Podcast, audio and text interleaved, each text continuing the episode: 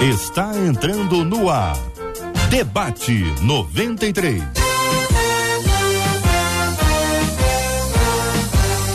Realização 93 FM. Um oferecimento série The Chosen. A história de Jesus como nunca antes contada. Baixe o aplicativo e assista agora. Os Escolhidos.tv. Debate 93. Apresentação J.R. Vargas.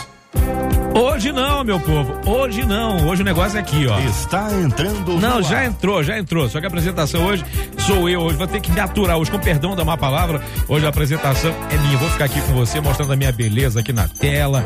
Tô bonito toda a vida. Mas aí quando eu olho, eu percebo que mudaram a tela. Não sou mais eu, a bela figura na tela. Na verdade, agora tem uma pintura, tem um Rembrandt na tela. Marcela Bastos, bom dia, Marcelinha. Bom dia, meu amigo Cid Gonçalves. Bom dia aos nossos queridos ouvintes. Bom é nós estarmos juntos para aprendermos um pouquinho mais do nosso Deus. Né, verdade, Cid? verdade. Quintou, né, Marcela? Quinto. Quinto. É. Pois é, falar em quinto, hoje é quinta-feira, 14 de abril, ano 2022. É mais um dia maravilhoso que Deus nos deu e por isso nós estamos felizes, alegres, pimpões. Pimpões valem desse negócio de pimpões? Isso é coisa antiga, é, né? Eu acho que não. Isso é né? coisa antiga, é né? deixar coisa... passar. É, pois é, vamos, ensinamentos vamos aproveitar antigos, e passar né? e dizer que a gente tá muito bem pois acompanhado. É. Como eu falei que ensinamentos antigos, nada a ver com quem nós vamos chamar hoje. Quem tá com a gente hoje, Marcela? Olha só, que trio hoje com a gente, nosso querido pastor Josué Valandro Júnior, o reverendo Edson Nascimento e o pastor Wanderson Costa, todos eles preparados com a gente para mais um Super Debate 93. Pastor Josué Valandro daqui a pouco vai aparecer vai, ali na vai, tela. Ele apareceu, ele mas se chegar. assustou com a gente ele e já saiu. Chegou, já saiu, daqui a pouco ele volta. Ele se assustou um pouquinho e saiu. eu, eu falei aqui sobre estarmos pimpões, eu lembrei de que coisa antiga, né? Essa coisa de falar, não, todo pimpão, falando do pimpão. Época. É uma coisa antiga. Oi? No... eu, eu, sei que não é, mas enfim. Mas aí a gente lembra de uma coisa que a gente ouve falar há muitos e muitos e muitos séculos. A gente ouve falar sobre essa questão da a fé ser a, a obra a, sem fé e fé sem obra e tal. E a gente fica pensando o que que isso significa, o que que isso traz para nós, como é que funciona essa situação. Marcela Bastos, a gente vai falar sobre esse assunto hoje e aí a gente fica questionando, Marcelo, o que que você faz para que a sua fé tenha o escopo da obra? Isso vale o que, Marcela? Como é que funciona isso, Marcela? Quem vai responder são os pastores é e verdade. os nossos ouvintes. Antes dos nossos pastores responderem, Sim. eles vão participando com a gente através aí das redes nossos, sociais. das nossas redes sociais, né, Cid? Fale quais são, Marcela. Corre lá, vem pro YouTube, você vai nos assistir com imagem 93 FM Gospel. Nós estamos aqui, já chega dando aquela curtida, ó. Os nossos pastores vão dar um tchauzinho para você, porque quando você curtir esse vídeo, esse vídeo vai se tornar relevante e mais pessoas serão alcançadas através da palavra da verdade. Do mesmo jeito, lá na nossa página no Facebook, corre lá, Rádio 93.3 FM. Você também nos vê com imagem, já dá aquela curtida, compartilha para mais gente ser alcançado. Nosso site rádio93.com.br, você nos ouve e também nos vê. E através do nosso WhatsApp, a turma manda as perguntas. Boa! 21 968038319 21 968038319 que essas perguntas aí que o Cid vai fazer, ah lá, são os pastores que vão responder. Ainda bem, né? Graças Ainda a Deus. bem que eu tô fora dessas perguntas, que aquela, hoje eu tô aqui para aprender. Aliás, eu já vou pegar hoje aqui com o pastor Josué, com o reverendo Edson, com o pastor Wanderson, já vou pegar aqui já o meu, o meu papelzinho, vou fazer o esboço, porque vai que alguém convide para pregar final de semana. Vou usar tudo que eles falarem e vou dar crédito. Vou dizer que eu tava durante a madrugada e Deus revelou o que eles falaram. Então, é isso. Meu querido pastor Josué Valandro Júnior, muito bom dia para você. Você sabe que o assunto de hoje é exatamente esse. Qual é o motivo, por qual motivo a Bíblia diz que a fé sem obras é morta? O que significa isso? Para se ter fé, é preciso ter obras? E se é preciso, que obras seriam essas? Qual a relação das obras na salvação? E de onde vêm as boas obras? É só para começar com um assunto tranquilo, né? Aí não vai nem despintear o tupete do pastor Josué hoje. Aliás, ele tá. Olha a biblioteca atrás dele, parece a biblioteca de Assurbanipal, lá na Alexandria. Olha isso, que coisa bacana. Bom dia, meu pastor, seja bem-vindo. Bom dia, Cid. Bom dia, Marcela. Bom dia, Reverendo Edson, Pastor Wanderson. Que alegria estar com esse essa multidão espalhada pelo mundo, ouvindo a 93 FM nesse debate esplendoroso que fala sobre a razão da nossa vida. O justo viverá pela fé. Boa. Pela fé. Então eu estou muito empolgado para participar desse debate. Eu acho que a gente vai liberar algumas chaves aqui que vão abrir portas de conquista na vida de muita gente, mas de muita gente mesmo. Feliz demais. Obrigado, Cid. Sempre bem-vindo, meu pastor. Reverendo Edson, eu ia falar antes, mas não, que eu já ia zoar, mas não vai. Edson Nascimento, bom dia, meu querido amigo. Bom vê-lo aqui, viu? Bom dia, Cid. Esse tema é um tema fantástico, é um tema que, que fala da, da razão de ser do cristianismo, né? Porque o cristianismo ele não trabalha só uma questão teórica, ele parte para a prática e a prática é exatamente aquilo que a gente chama de obras. Pois é. Pastor Wanderson Costa. Bom dia, Alegria vê-lo, bom dia, bem-vindo. Bom dia, Marcela, bom dia, né, reverendo Edson, pastor José Valandro. É um prazer estar aqui com os irmãos, né, essa audiência incrível e sabendo que tratar de um assunto tão importante, tão relevante, alcançando essa, esse povo né, que está junto, conectado, seja na internet, seja na rádio, as pessoas que estão agora, de repente, no carro também, sintonizados lá na 93 Falar sobre fé é fundamental porque tudo na nossa vida se movimenta a partir da fé. E quando a gente fala de fé e obras, a gente vai falar justamente de algo correspondente àquilo que nós cremos. Então, acho que esse debate vai ser tão importante para nos dar direcionamento, para nos dar uma percepção, uma visão correta e nos dar destino e propósito daquilo que Deus tem preparado para nós. Amém, amém. Mas para que as pessoas tenham um entendimento mais claro a respeito dessa, dessas duas palavrinhas, aí vem a questão: o que é a fé e o que são as obras? Pastor Josué Valandro Júnior. Veja só, as pessoas têm um, uma falsa impressão de que a fé ela fica distante do mundo da realização, da obra, do resultado. E essa percepção ela é completamente equivocada quando se trata de reino de Deus.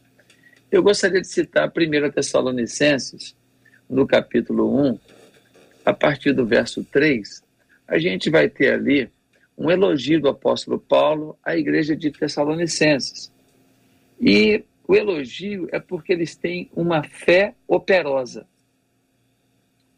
O elogio são três afirmações de Paulo e uma delas é: Eu quero parabenizar vocês por uma fé operosa. O que é isso?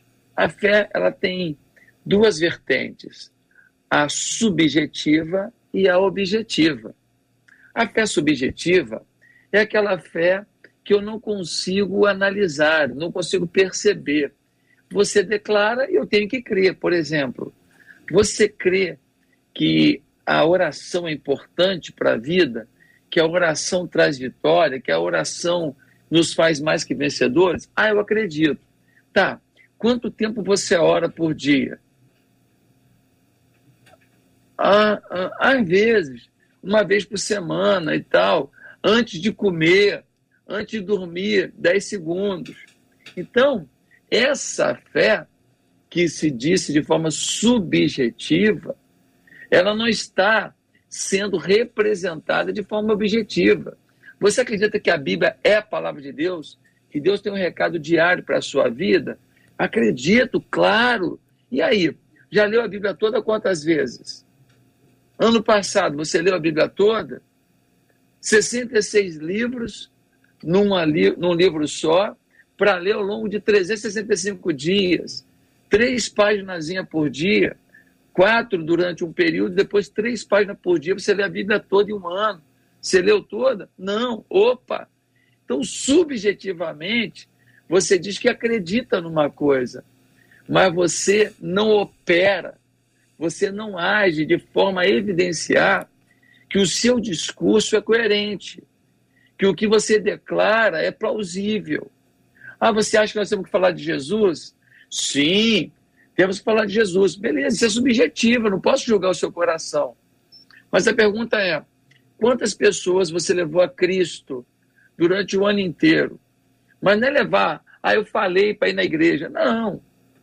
Eu estou falando de cuidar, de visitar, de ir atrás, de aconselhar, de mandar um texto, de mandar um versículo, de mandar uma canção, de fazer de tudo para que a pessoa tem uma consciência cristã, venha ser batizada, venha ser discipulada. Quantos você levou o ano inteiro a Jesus? Ah, nenhum. I'm so sorry. Me desculpe. Mas o que você declara não é compatível com o que você realiza. Então, a questão do Paulo, para mim, que resume essa questão é a afirmação de Paulo em 1 Tessalonicenses, é, quando ele vai dizer no versículo, no versículo 3, ele vai dizer: Olha, eu valorizo a fé operosa de vocês. Ou seja, é uma ação, uma atitude que respalda a declaração, que respalda o discurso. E isto é que nós precisamos entender. Quando Paulo diz: Olha, eu vou te mostrar com os meus atos a minha fé, ele não está dizendo que eu consigo, com obras, mostrar que eu sou um homem cheio de fé. Porque tem gente que faz muita coisa e não tem fé nenhuma. Faz para aparecer, faz para ter importância, faz para ter supremacia sobre os outros, faz para ter destaque na igreja. Mas o que ele está dizendo é: olha, se eu creio, eu faço. Se eu acredito, eu realizo. Nem todo mundo que realiza acredita. Nem todo mundo que faz tem essa fé. Mas todo mundo que tem a fé faz. Todo mundo que tem a fé realiza. É isso aí. Reverendo Edson. É, Cid, esse é um dos temas que é bem importante porque ele marca o momento da reforma. Né? E é, quando a gente desassocia fé e obra, a gente cai no abismo, que foi o abismo que a, a igreja caiu no período da, da, das trevas, onde as pessoas supervalorizavam as obras e isso em detrimento da fé. A descoberta de Lutero, quando ele faz a exegese lá do texto de Romanos, no capítulo 1, versículo 16 e 17, quando ele fala o justo viverá pela fé, é a descoberta da necessidade da fé quando as pessoas achavam que a salvação ela acontecia pelas obras, por aquilo que elas faziam. Então elas poderiam pecar o tempo todo, viver uma vida totalmente distante de Deus, mas porque elas tinham dinheiro, elas conseguiam pagar, conseguiam fazer boas obras e a salvação estava ali. E isso é, anulava o sacrifício de Jesus Cristo na cruz do Calvário por todos nós. Então é importante a gente ver esse tema e a gente entender que tudo vai a Cristo. A nossa fé precisa estar firmada em Cristo. E essa é a grande descoberta que Lutero vai fazer, e essa descoberta muda o rumo da igreja e tem a questão da reforma, onde ele escreve as suas 95 teses e ele vai buscar e vai trazer isso e vai associar. E o que é importante também, Cid, é a gente às vezes faz uma leitura de, de, Paulo, né, a respeito da questão da fé, e a gente vai supervalorizar a fé, e às vezes em detrimento das obras, e às vezes a gente valoriza as obras em detrimento da, da fé, e, mas Paulo, lá em, em Efésios, no capítulo 2, no versículo 10, principalmente, ele fala que Deus preparou, nós somos poesias de Deus, e Deus prepara boas obras para que a gente ande nela. Ou seja, é como se nós fôssemos as coisas mais especiais de Deus neste mundo, com as nossas ações aliadas ao próprio Deus. Então, acho que isso é importante a gente ver, que a fé e obras, elas estão associadas o tempo todo na Bíblia. Pastor Wanderson. É, eu acredito que a primeira coisa que a gente precisa fazer é definir fé. Hum. Tá? Porque ter fé, eu acredito que todos têm um certo nível de fé. Quando a gente sai de casa, quando vem para a rádio, eu vim tendo fé que eu ia chegar aqui. Uhum. A gente se levanta da cama tendo um tipo de fé que a gente acredita que aquele dia vai ser bom. Tem pessoas até que já acreditam que o dia não vai ser bom. Então, o que é a fé? Olhando biblicamente, a gente vai ver a galeria lá dos heróis da fé, a gente vai ver que muitos foram justificados e foram colocados naquela galeria por conta de algo né, que a Bíblia vai dizer lá no original, lá no começo, chamado essa palavrinha emuná. O que era emuná? Ela definia justamente a fé que os homens de Deus na Bíblia viveram. Olha lá para a história lá de Abraão. Abraão, você sai da tua terra, da tua parentela e vai para um lugar que eu vou te mostrar. O que, que Abraão precisou? De uma palavra. E mediante essa palavra, ele se submete à palavra e se movimenta debaixo dessa palavra. A fé, ela não é um sentimento. Muitas pessoas confundem a fé como sentir algo. Não, eu preciso sentir de Deus. Tá, e no dia que as coisas estão difíceis, e no dia que você teve uma, uma situação onde parece que está tudo ao contrário, aquele sentimento não é tão bom, e, e aí você não tem a fé? A fé não é um sentimento. A fé ela não se evidencia por aquilo que está acontecendo, de, deixando de acontecer. A fé é uma resposta objetiva que eu dou da palavra que está sobre a minha vida. Então eu recebo uma palavra e eu me submeto a essa palavra, mesmo sem ver aquilo que está por acontecer. Por isso a fé é o firme fundamento das coisas que não se veem. Eu não preciso ver, mas se eu tenho uma palavra, eu me movimento na direção dessa palavra. Então por isso que a Bíblia vai dizer que é necessário que se pregue, né? Conformosos são os pés daqueles que anunciam as boas novas. Que eram as boas novas? Uma palavra de esperança. Por quê? Porque como crerão se não ouvirem? Mas ouvirem o quê? A mensagem das boas novas, de esperança. O mundo hoje está em caos, não tem esperança, porque talvez o tipo de mensagem nossa esteja comprometida. Hoje a gente talvez precise fazer com que as pessoas sintam boas sensações, que elas tenham é, é, boas experiências, mas a fé, veja bem, uma palavra que leva um homem a peregrinar no deserto. E qual era a esperança dele? A esperança não estava naquilo que ele estava sentindo, nas condições que o cercava, não estava nos recursos que ele tinha, mas uma palavra que gerou nele uma esperança, uma convicção de um futuro diante daquele que deu a palavra. Então, a fé ela está fundamentada na palavra e no Deus da palavra. Só que eu não posso só abraçar, eu não posso só é, acreditar, porque a Bíblia vai dizer que o diabo também acredita e estremece. Mas qual a diferença? É crença e fé talvez estejam dissociadas, porque você pode acreditar, mas a fé te leva a uma ação. A fé ela vai operar algo na nossa vida que vai nos levar a uma movimentação diante daquilo que eu digo que eu creio. Então, quando a gente fala lá de obras, quando a gente vê lá o texto de Tiago, acredito que está até fundamentado sobre isso, né, esse, esse tema de hoje.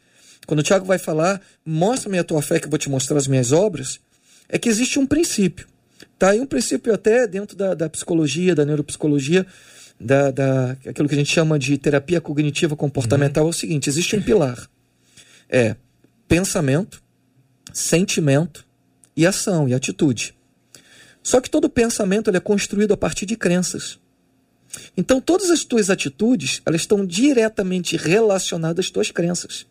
Você pode dizer que acredita em algo, mas se a tua atitude for correspondentemente diferente, é porque no fundo, no fundo, você ainda tem um sistema de crenças que estão gerando em você comportamentos. Uhum. Então é crenças que vão me gerar pensamentos. Por isso a Bíblia vai dizer: tudo que é puro, tudo que é santo, tudo que é agradável, nisso isso pensai. Pensa. Uhum. Por quê? Porque se você pensar nisso, você vai ter um sentimento correspondente a isso e a tua movimentação, as tuas atitudes vão estar diretamente relacionadas a isso. Por isso a Bíblia diz: pregue, ensine. Para quê? Para que as atitudes estejam correspondentes ao teu nível de fé. E fé não é só algo subjetivo. Fé é uma ação que opera para um propósito. Marcela. Bom, os nossos ouvintes estão fazendo várias perguntas. Eu sei que o Cid vai seguir aqui uhum. no, na linha das perguntas iniciais, mas uma delas, um dos nossos ouvintes, o Ellerson, ele pergunta: como é que acontece a fé para nossa salvação? Como essa fé opera? A gente pode começar com o reverendo Edson? Nada a ver, vamos lá. O apóstolo Paulo, lá em Efésios, ele fala que pela graça sois salvos mediante a fé, isto não vem de vós, é dom de Deus. Não é pelas obras para que ninguém se glorie. Então, quer dizer, a, a fé é o que movimenta as nossas obras, mas as nossas obras, elas de forma alguma, ela vai fazer com que a gente tenha fé. Ela, na realidade, é uma resposta da fé. A fé, como nós vimos na questão do movimento, né?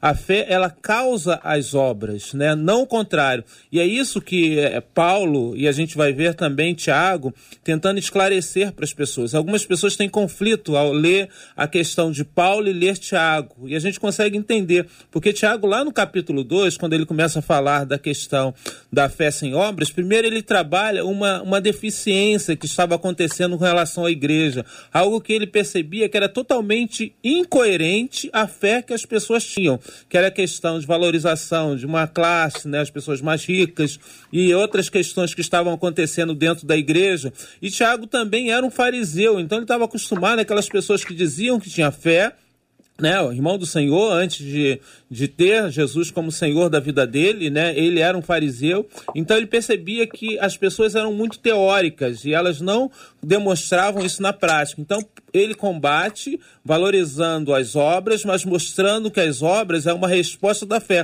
Por isso ele fala: olha, se você mostrar a sua fé, mostra a sua fé sem obras, eu mostrarei a minha fé pelas minhas obras, né? Então as coisas elas não estão desassociadas. Então a salvação ela vem pela fé, mas a fé é um dom de Deus, é algo que Deus faz com que haja em nós, isso relacionado à questão da salvação, conforme o apóstolo Paulo fala no capítulo 2 de Efésios. Pastor Josué. Essa questão da fé para a salvação é uma questão clara de fé subjetiva. A pessoa diz que crê em Cristo de todo o seu coração, que recebeu Jesus. Quem sou eu para dizer que sim ou que não? Eu posso olhar as atitudes da pessoa e achar que ela não aceitou Jesus, porque ela tem um comportamento que biblicamente eu considero inadequado. Mas nenhum de nós tem uma convicção para afirmar essa pessoa entregou a vida ou não entregou a vida a Jesus a partir do momento que a pessoa disse que entregou. Então, tem, tem gente que ainda está fazendo algumas coisas erradas e tudo, e talvez ele tenha entregue realmente a vida a Jesus, mas está fraco em alguma coisa. E tem gente que está fazendo tudo bonitinho, bonitinho, mas não teve uma experiência pessoal. E em algum dia essa pessoa vai revelar a sua inconsistência. Vocês já viram que teve cantora gospel que cantou nas nossas igrejas, declarando a fé em Jesus, e agora está fora do meio evangélico e chamando todo mundo de religioso, né? Todo mundo é religioso agora, né? Ah, o papo é assim, a do Jesus de vocês eu gosto. O problema é o fã-clube. Fã-clube? Fã-clube é uma pinóia. Quem conhece pinóia? Ah, fã-clube, não estou falando de igreja, pô. Estou falando de igreja, fã-clube. É. Eu não sou fã-clube de Jesus, não. Eu sou servo dele. Cada um de nós aqui teve uma trajetória que foi totalmente mudada. O rumo da nossa vida foi transformado. Eu sei que pessoa ruim que eu seria. Talvez seria um homem de, de noites, talvez de mulheres, talvez de um monte de coisa se eu não conhecesse esse Cristo que mudou ah, os meus valores, os meus princípios, que mudou a minha forma de ver a vida. Ele transformou minha vida. Eu estava num rumo, numa carreira, num sistema que me favoreceria dentro do que eu esperava da vida, financeiramente, tudo. Ele me tira e fala: não, você vai lá para Ipatinga, Minas Gerais. Eu não conheço ninguém lá. Não interessa, é para lá que você vai. Mas a minha família ficou aqui, é para lá que você vai. Mas lá não tem praia, é para lá que você vai. Aí eu vou para Ipatinga, deixo tudo para trás, abandono meu, meu emprego, abandono meus amigos, minha família, tudo, vou morar no interior de Minas Gerais. Por quê? Porque Ele é o meu Senhor. Então, a gente precisa entender que a fé, essa fé para a salvação, ela é o resultado de uma experiência pessoal com Jesus. Como foi o caso da mulher samaritana. Quando a gente pega a, a, o momento em que Jesus encontra com a mulher samaritana, nós vemos que a mulher sai dali, daquele encontro, e ela não se aguenta. Ela vai para a cidade de Samaria e fala para todo mundo, fala, olha, encontrei um homem que falou a minha vida, que demonstrou um amor profundo por mim, que começou comigo mesmo sendo mulher e samaritana, numa sociedade xenofóbica, machista. Ele me deu atenção. Ele falou das minhas dores. Ele falou dos homens com os quais eu me deitei. E ele não falou com ar de acusação, ele falou com ar de restauração. Ele viu em mim uma possibilidade.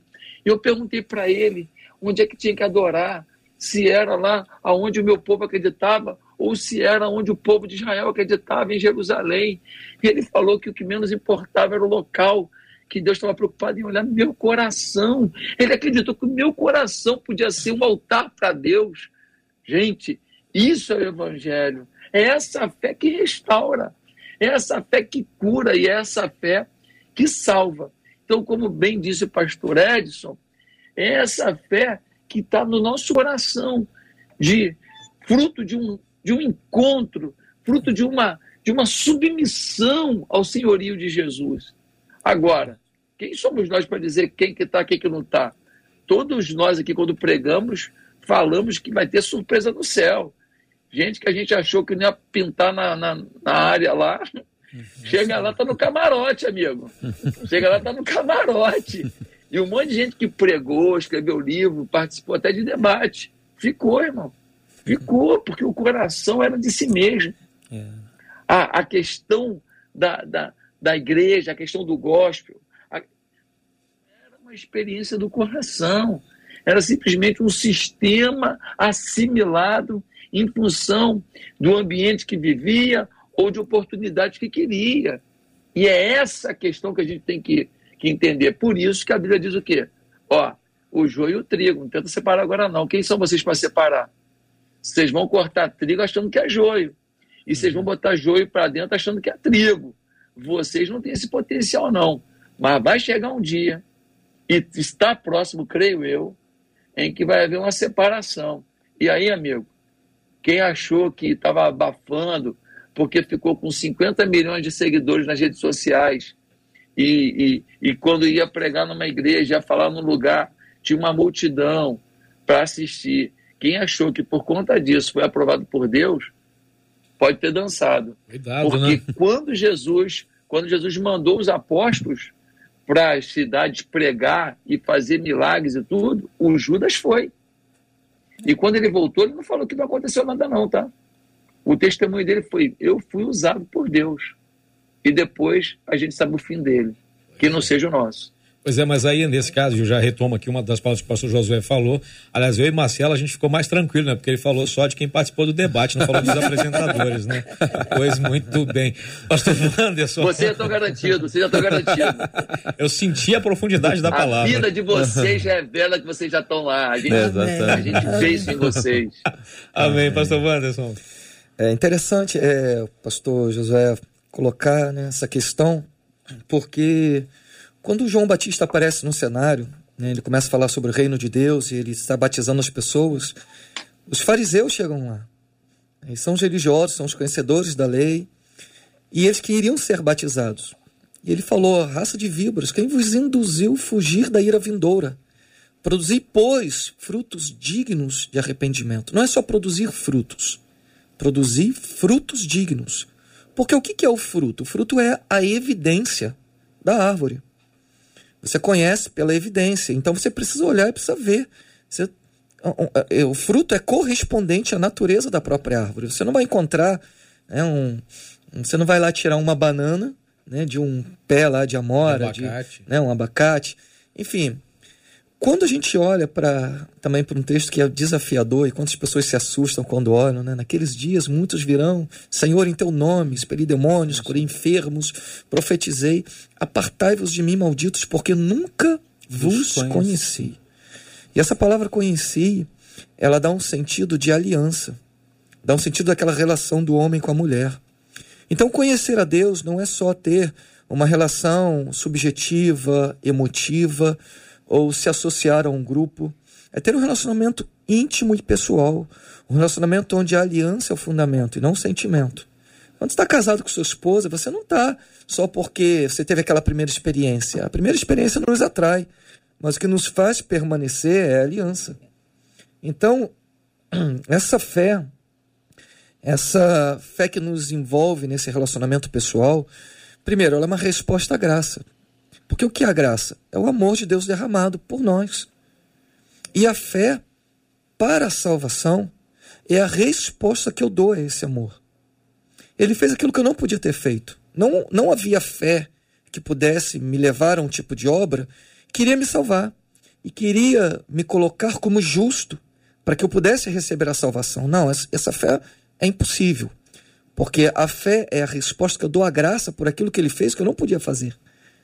Então, por isso que a fé, ela não é um sentimento, a fé é uma resposta que eu dou. E a resposta, ela vai me levar agora a um estilo de vida, que é um comportamento que está diretamente relacionado a esse amor.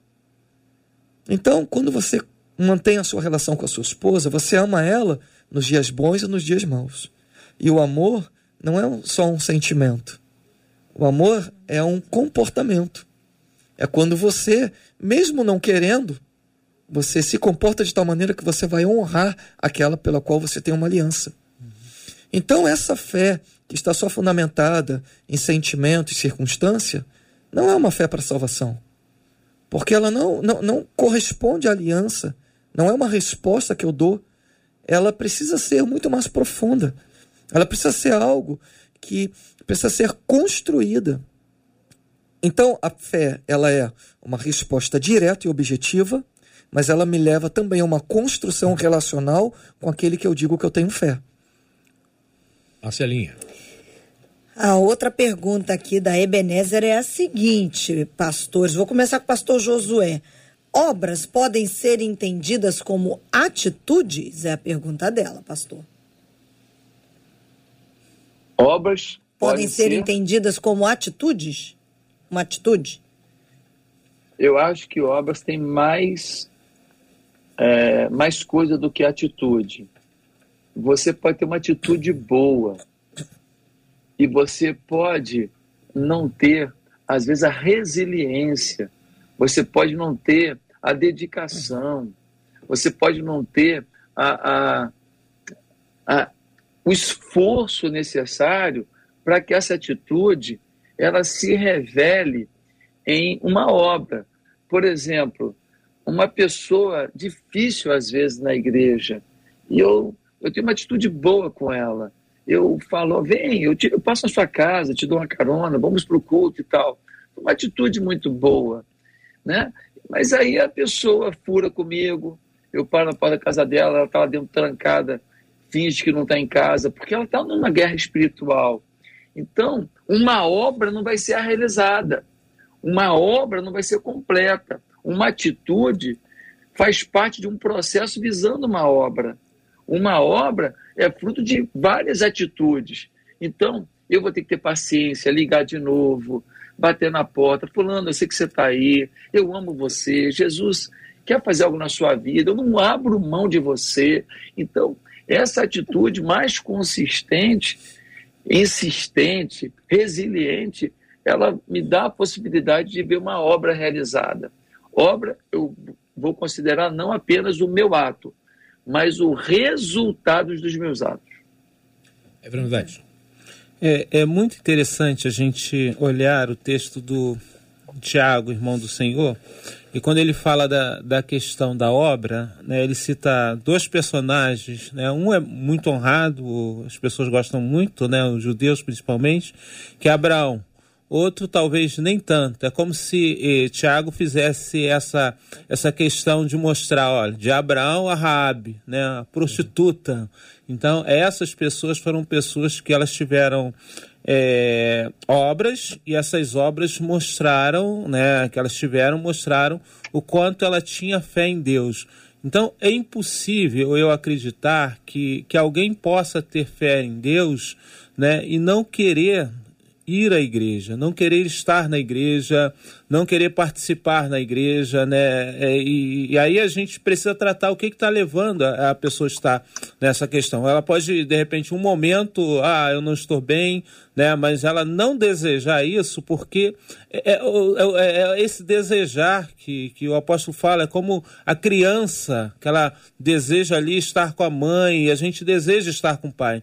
Então, a, a fé ela vai levando a gente a ter desejos de realizar boas obras. Estou Wanderson.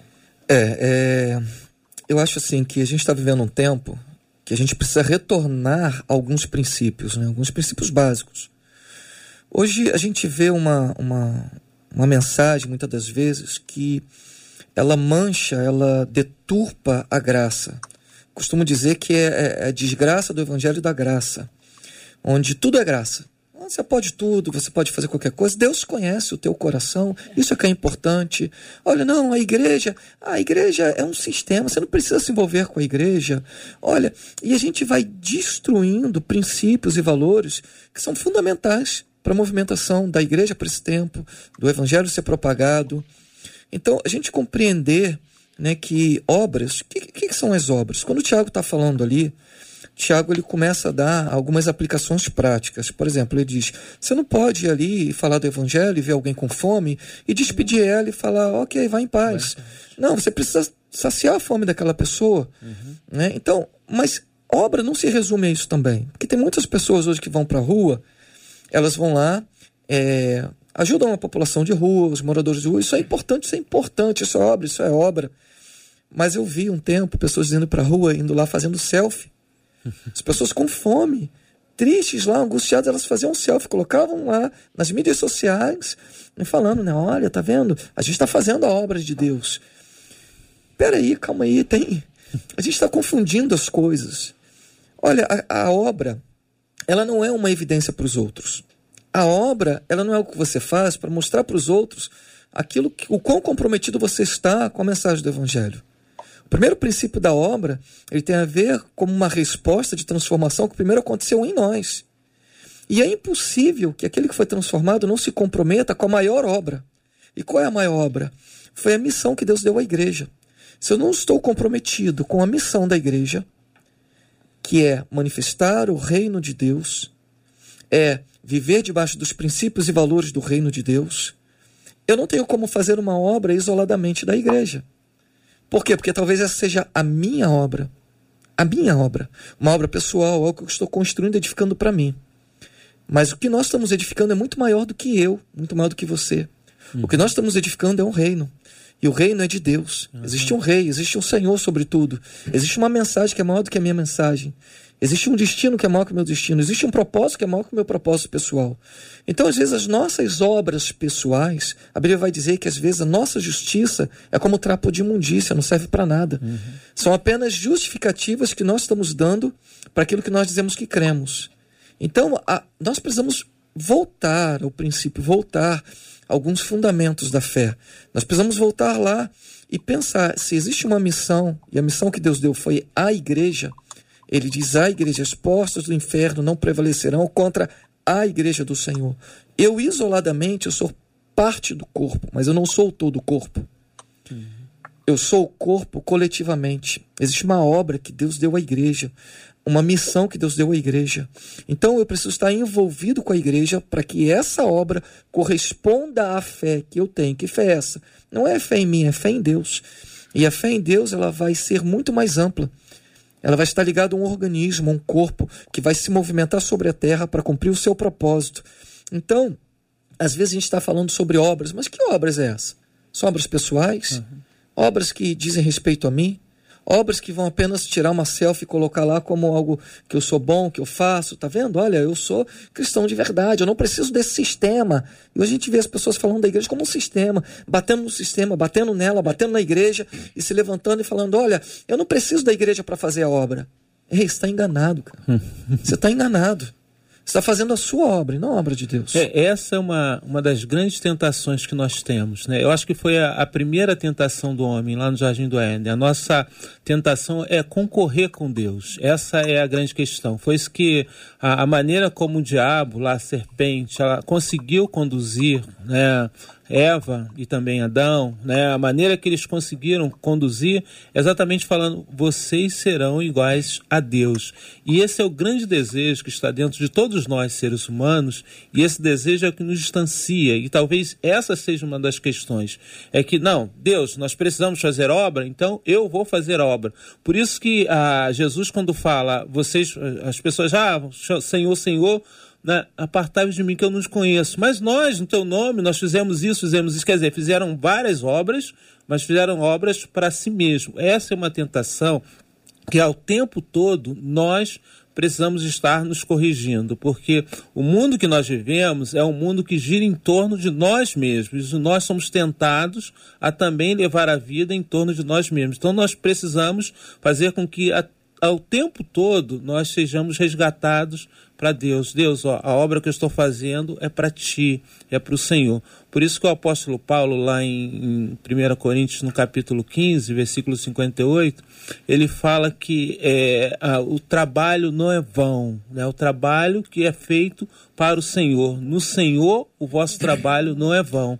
Mas isso dá a ideia de que nós podemos fazer um trabalho dentro da igreja e de forma que tenha toda a aparência da igreja, mas esse trabalho possivelmente não seja para o Senhor, esse trabalho pode ser para nós mesmos. E aí falando nós, né, nós líderes, nós pastores, nós que estamos à frente das igrejas, que às vezes nós construímos o nosso próprio reino. Então, isso é que a gente precisa estar corrigindo o tempo todo. É, Né? é, é interessante, assim, tem um, um texto lá, quando fala em Atos, da vida da igreja. Felipe está lá em Samaria pregando, sinais acontecendo, gente sendo liberta, gente sendo curada.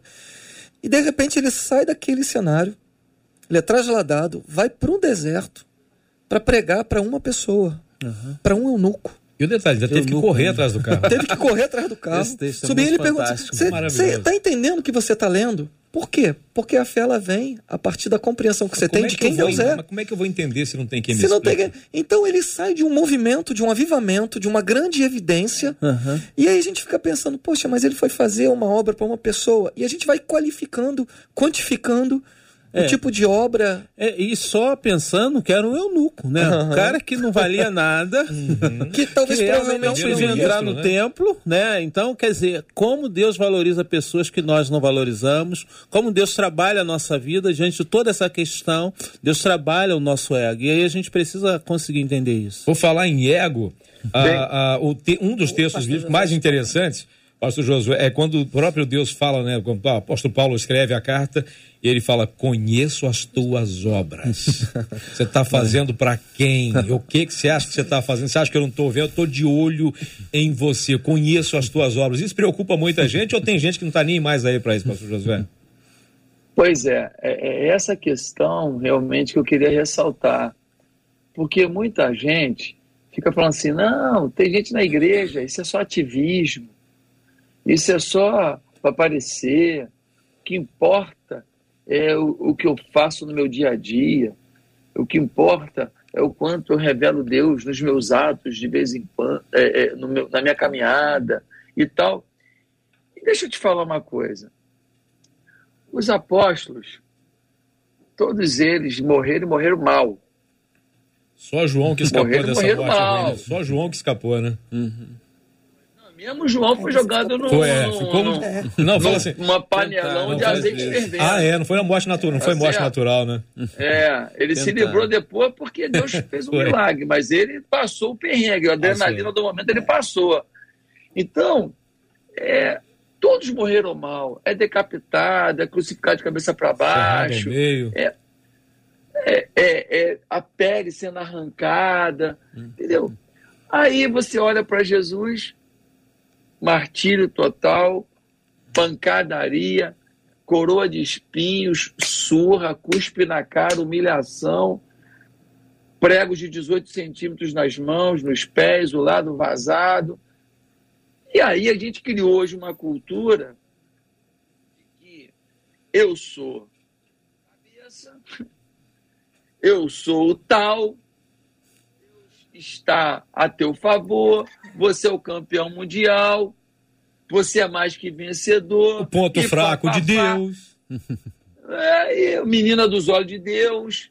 Deus está querendo que você seja o rei da Inglaterra. Você tem o mesmo valor que Jesus. Escolha você vai reinar.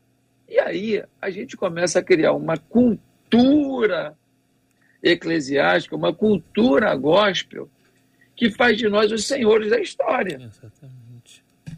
E essa parada não tem nada a ver com Bíblia.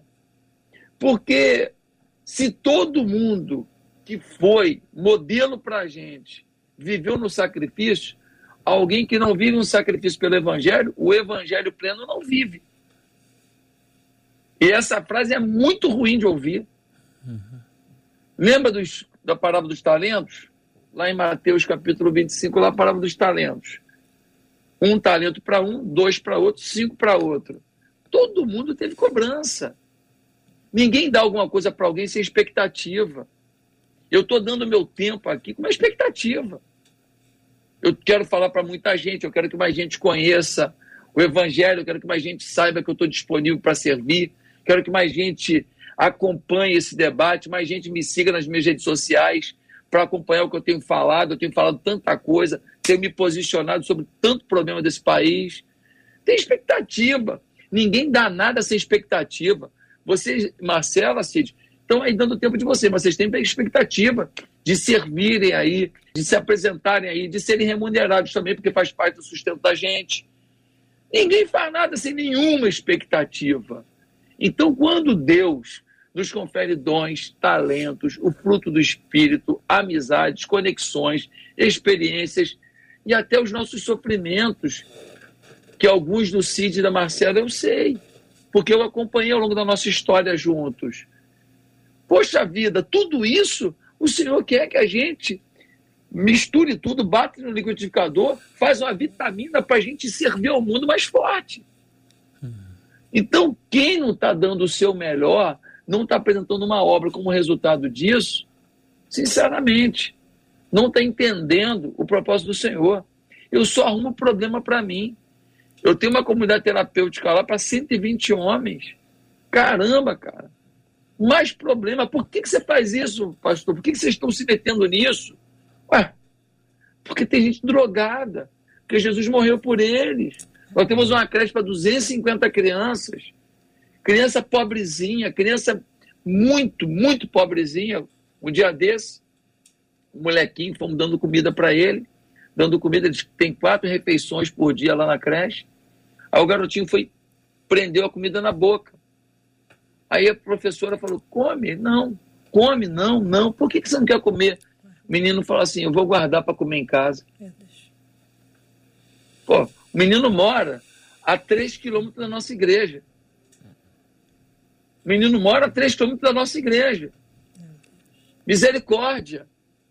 Então, como é que a gente não se esforça?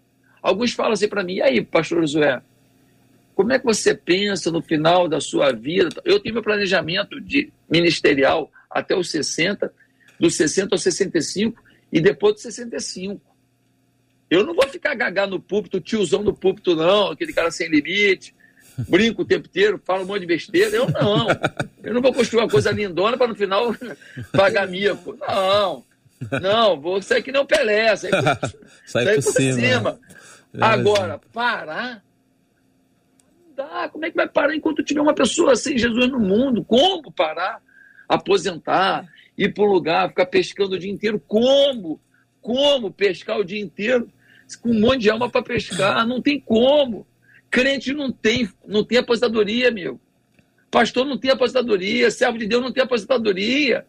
Tem um mundo perdido. Tem uma Ucrânia em guerra, a gente está aqui agora, tem um míssil explodindo lá. Tem mulher sendo estuprada lá. Misericórdia.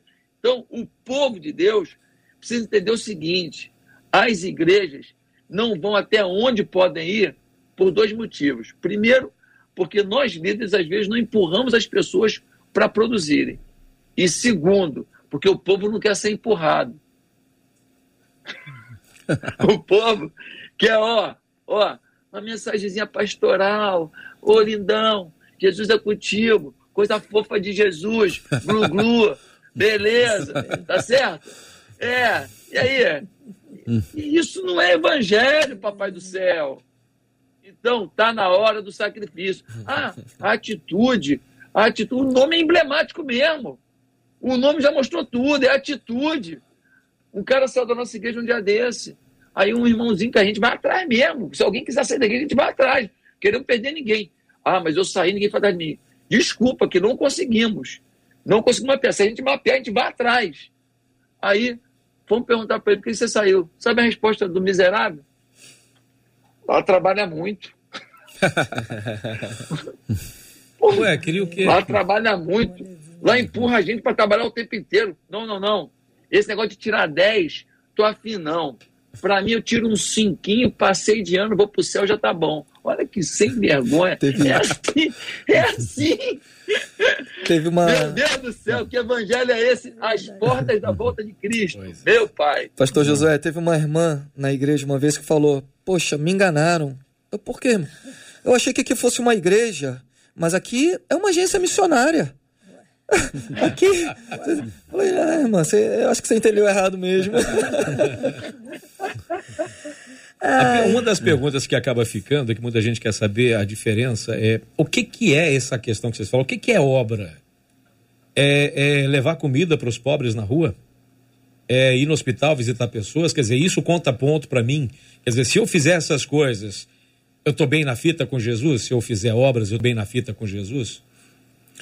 É, o, o Cid, uma, uma questão que é bem importante a gente entender que a gente não é salvo pelas obras. Sim mas a gente é salvo para as obras. Ou seja, Deus nos salva para que a gente realize as boas obras. Lá em Efésios, no capítulo 2, versículo 10, fala que nós somos como se fosse poesias de Deus. Então, há uma expectativa, é, entre aspas, né, de Deus com relação a cada um de nós. Né? Então, Deus quer que a gente realize boas obras. Ah, as pessoas vão conhecer Deus a partir de nós. Então, por isso que é, é, levar comida, fazer todas essas ações, expressa um Deus bondoso, um Deus amoroso. E aí, quando a gente desvia e passa a gente não é mais ser Deus o nosso alvo, a gente não leva por, porque Deus nos mandou levar, a gente leva porque a gente quer aparecer bem na fita, porque a gente quer estar no Facebook lá com aquelas coisas todas e que as pessoas olhem para nós e percebam, olha a boa obra que você está realizando, aí nós já desvirtuamos. Por isso que quando Jesus fala a respeito da questão da esmola, ele fala que a mão direita não saiba o que a mão esquerda está fazendo. Jesus não está dizendo que os fariseus não precisem realizar a questão da, uhum. do, na, das boas obras em si, né, de chegar e de doar alguma coisa, mas ele está falando que isso não deve ser algo que venha te projetar na mídia. E exatamente isso é que mostra quando a gente está desvirtuando. A gente está deixando com que Deus realmente saia de cena e a gente entre como a, aquele que vai salvar o mundo, como aquele que vai resolver todos os problemas. Esse é o, é, essa é, a grande, é o grande mal. Marcelinha. Sei que a gente já está quase é, chegando ao fim. Como assim? mas... assim? A gente acabou de começar o debate. Pois é, Cid, é impressionante, né? São 11h53. É... Eu queria uma, uma, uma, palavra dos pastores, uhum. Cid, para dois dos nossos ouvintes que estão nos acompanhando agora. E dentro desse panorama de fé e obras, um deles disse assim: Eu não sou cristão, mas acompanho a rádio há algum tempo. E hoje, disse ele, fiquei muito triste ao perceber que tenho fé, mas não tenho obras. Um não cristão. A outra ouvinte é a seguinte: preciso reconhecer, não tenho tido obras e tampouco uma conduta como a que Jesus nos orienta que se deva ter. Vivo uma Caramba. guerra entre o fazer e o não fazer. Eu trago os dois dos nossos ouvintes para uma palavra de vocês, pastores. Então, coisa a... linda, coisa linda a ficha cair, coisa linda saber que o Espírito de Deus está tocando nos corações.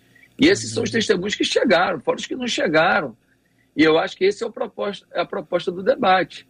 A proposta do debate não é fazer com que uh, ninguém aqui que está se projetando, falando, apareça, mas que realmente o conteúdo do debate leve as pessoas a uma ação.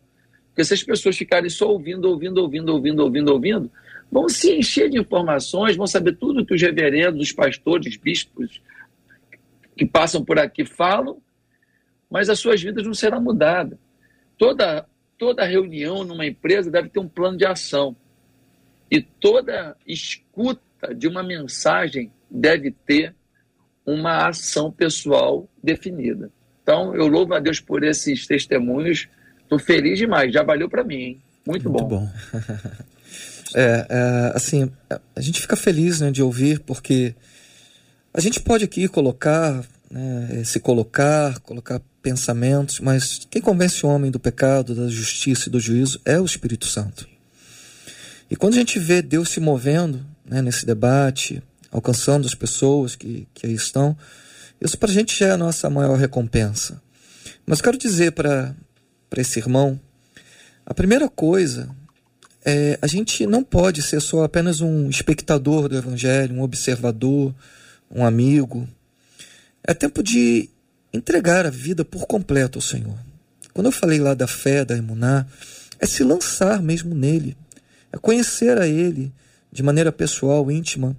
As obras serão apenas consequência, uma resposta daquilo que você teve de atitude na sua relação com Deus. Às vezes a gente está muito preocupado no que a gente vai fazer para o Senhor. Não, primeiro se preocupe em conhecer ao Senhor, de ter um relacionamento íntimo e pessoal com Ele. A sua vida vai ser transformada, vai, vai viver um processo contínuo. Todos nós, o apóstolo Paulo fala, eu prossigo para o alvo. Eu tenho lá um objetivo na minha vida. Não que eu já tenha alcançado, mas eu continuo percorrendo. Então, o Evangelho é um percurso. O Evangelho é uma vida onde a gente está olhando para o alvo, olhando para Cristo e buscando amadurecer e nos tornar mais semelhantes a Ele. Mas você precisa começar agora. Comece a se lançar nele. Comece a, a, buscar o Senhor e se entregar definitivamente a Ele.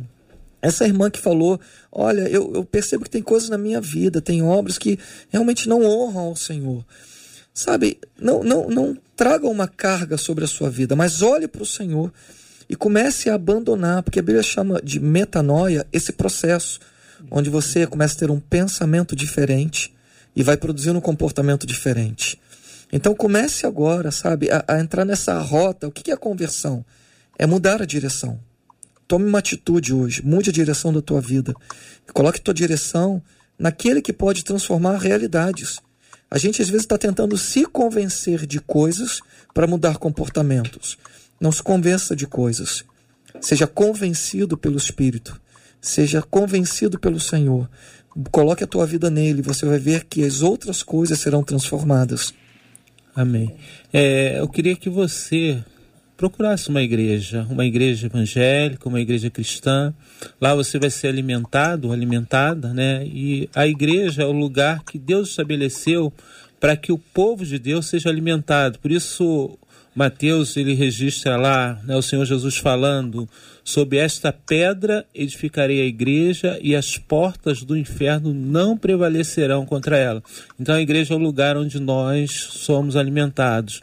Então não se priva disso. Procura uma igreja e lá você vai a aumentar o seu conhecimento, você vai junto com a igreja lá fazer algumas obras e entender essa questão toda e Deus vai abençoar e sustentar a sua vida grandemente. Amém. E nós queremos agradecer, né, Cid? Pois é, eu não gostei não. Começando agora já acabou. Vai tocar a musiquinha para dizer que não, acabou? Não vou, não, não. vamos, revoltado. Vamos, ficou revoltado, né, amigo? Tá revolto. Mas nós queremos agradecer a Deus pela vida dos nossos preciosos pastores. Pastor Josué, ó, a turma da atitude respondeu a chamada. O pessoal tava dizendo aqui, presente, atitude presente. E a Gina disse assim: vamos cair para cima com tudo, porque foguete, pastor Josué, não tem ré, disse ela. Obrigada, pastor Como é que é foguete? O quê? Foguete não tem ré. Olha isso, Foguete não tem ré, irmão. Essa é a frase do momento. Pega aí. que isso, Obrigada, Olha, meu pastor, pela que sua alegria participação. participar desse debate. Que alegria estar com vocês. Muito obrigado pelo convite mais uma vez. Eu quero parabenizar a rádio, quero parabenizar a Pleno News. Tem feito um trabalho extraordinário de conscientização, tem sido um dos principais canais de honestidade jornalística desse país, o Pleno News.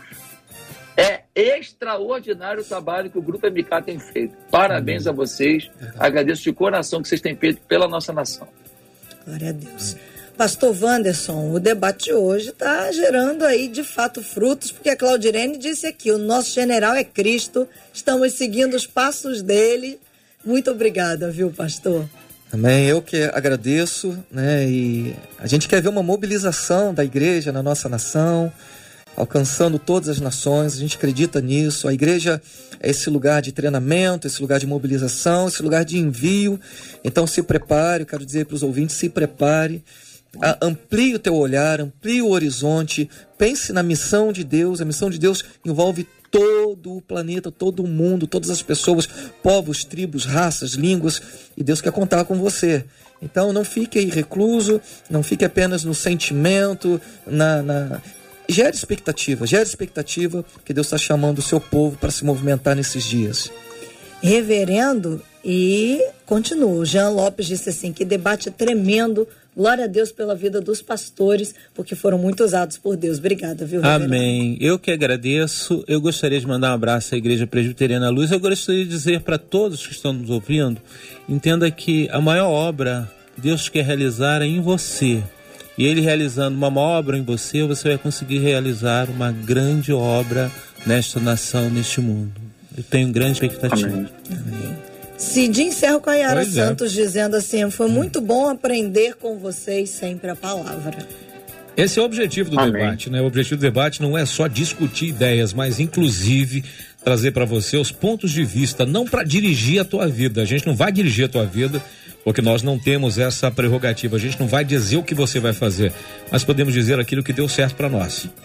E nesse dizer o que deu certo para nós, você pode seguir algumas coisas e nessas coisas vão dar certo para você. E uma das coisas principais nessa questão de, da fé e da obra é lembrar daquilo que Cristo falou: amar ao próximo como a si mesmo. Uma das coisas mais difíceis é amar o próximo. É fácil amar quem está longe, porque quem está longe não está conhecendo a gente, a gente não conhece os defeitos dele, mas amar quem está perto, com todas as suas mazelas, com todas as suas tristezas, com todas as suas frustrações, com todas as suas feridas, isso faz uma, um, um estrago tremendo. Mas você pode fazer um estrago tremendo no inferno amando essa pessoa como Cristo mandou, amar ao próximo sabendo que o próximo tem tudo aquilo que você não queria que tivesse. Mas se você consegue enxergar no outro o defeito, você também conseguiu enxergar o seu defeito através da outra pessoa. Amém. E isso causa uma mudança tremenda na vida da gente. Amém. Isso é bom. É exatamente por isso que o debate existe, para fazer com que a gente entenda que nós estamos falando para pessoas, mas também estamos ouvindo o que nós falamos e lembrar sempre de uma coisa: aquilo que está escrito lá na palavra de Deus com relação as obras. Eu conheço as tuas obras. E assim a gente encerra o nosso debate. Marcela, quem é que vai orar, Marcela? Vamos pedir ao pastor Josué que nos leve a Deus em oração, juntos, para que a gente possa. Verdade. Cristo em nós é a esperança da glória. E né? lembrando né? que foguete não tem marcha ré. É. Ô, Jesus, gostei disso, hein? É. Pastor Josué. Vamos orar.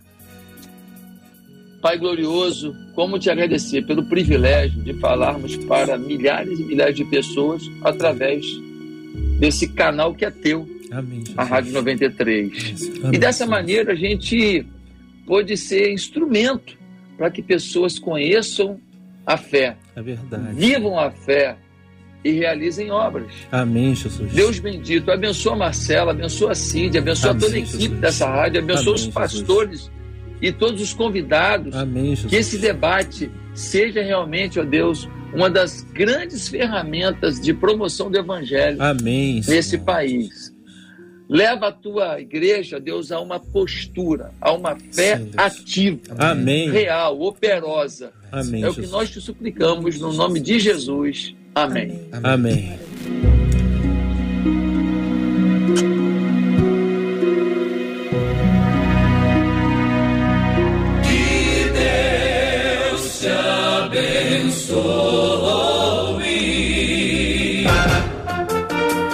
Você acabou de ouvir Debate 93.